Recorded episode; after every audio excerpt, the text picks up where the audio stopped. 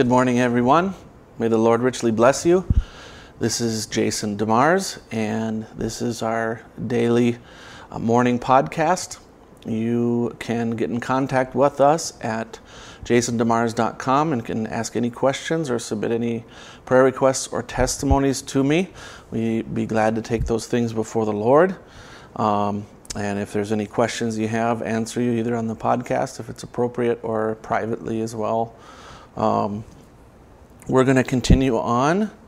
Uh, I believe this is Ephesians part 18. Forgive me if I got that wrong, but I'm pretty sure today, yesterday was part 17. Today is part 18, and we're going to do a little bit of um, uh, carryover from last time, looking at uh, Ephesians chapter 5 and verse 21. I'm going to do my best to keep this around 10 minutes each day. I've been going over, uh, way over that, sometimes 20 minutes, sometimes 15 minutes. So I'm gonna, but I'm going to try to keep it around uh, 10 minutes of teaching each and every morning.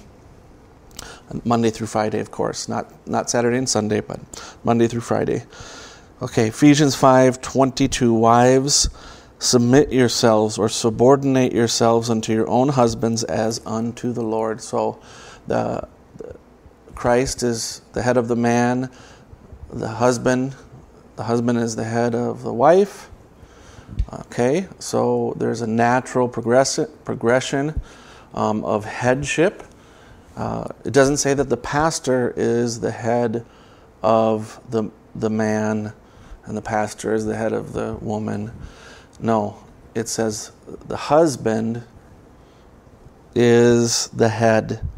Verse 23 husband is the head of the wife. So the husband is in a leadership position. People hear this, and especially in modern sense, they say um, this is speaking about the old uh, patriarchal way of doing things, and it's putting women under uh, under subjection and under the thumb, and they must be obedient to their husbands, and and so on and so forth, and it, as though it's a bad thing.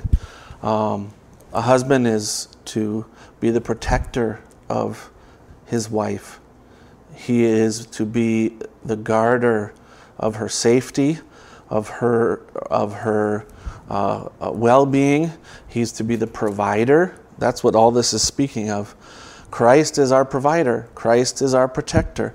Christ is our guardian. Christ is our Savior. Christ is who provi- takes care of us.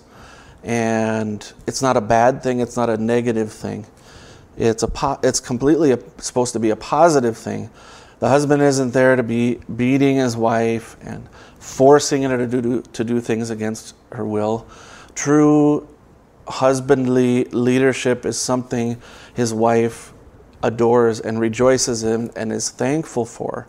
It's not a controlling everything that she does and manipulating her using fear, using um, uh, mental tactics that cause her to make her think she's crazy.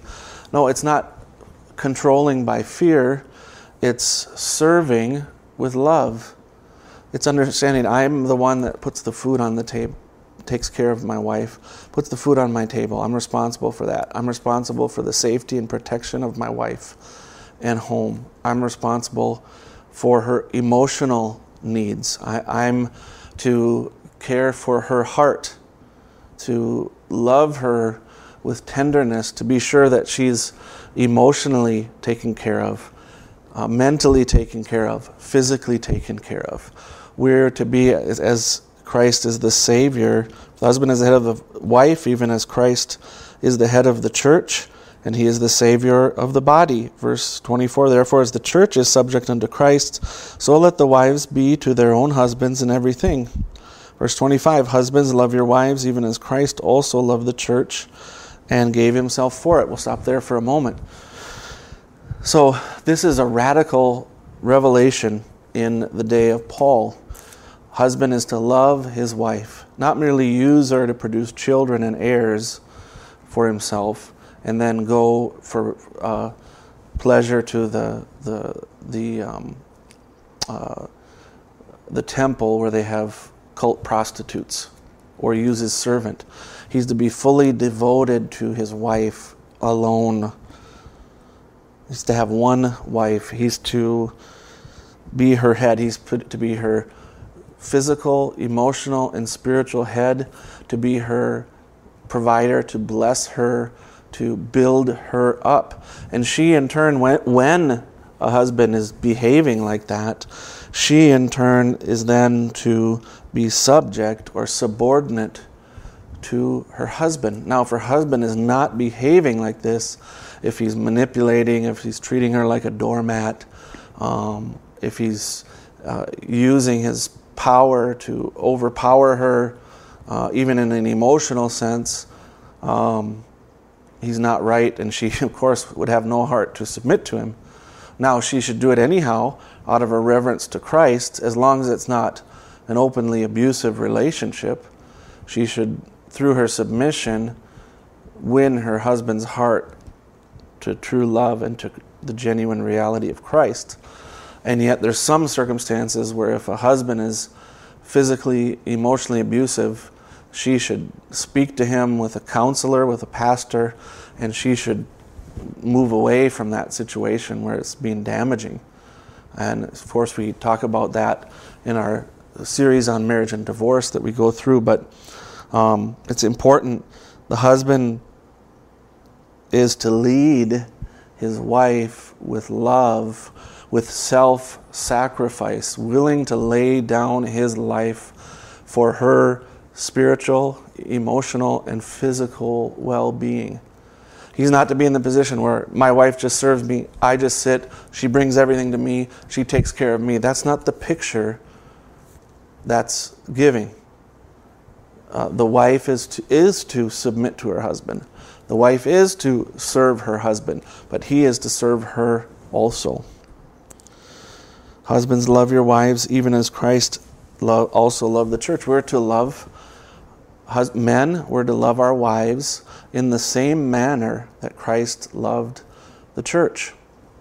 He gave himself, he gave his life, he gave his body as a sacrifice to, to save and to heal and to, to, to deliver his wife from sin and evil verse 26 that he might sanctify and cleanse it with the washing of water by the word. I just want to mention something.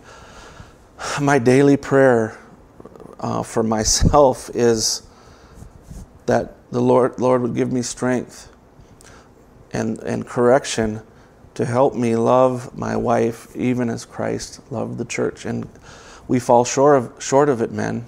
We do but it should be our daily desire and our daily prayer that he might sanctify and cleanse it with wash with a washing of water by the word. Now we're going into prophecy. Christ shed his blood that he might sanctify and cleanse it with the washing of water by the word. Now we turn into how that uh, blood becomes effective is the washing of the word, the preaching and the teaching and, and the meditating on and the reading and the study of the word washes the bride.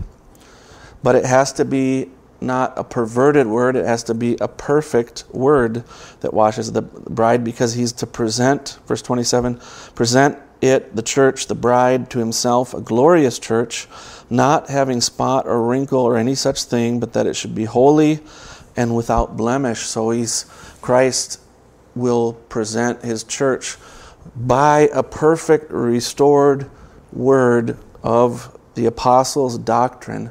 He will take that restored and perfect word and make from it a perfect, washed bride that's without spot or wrinkle.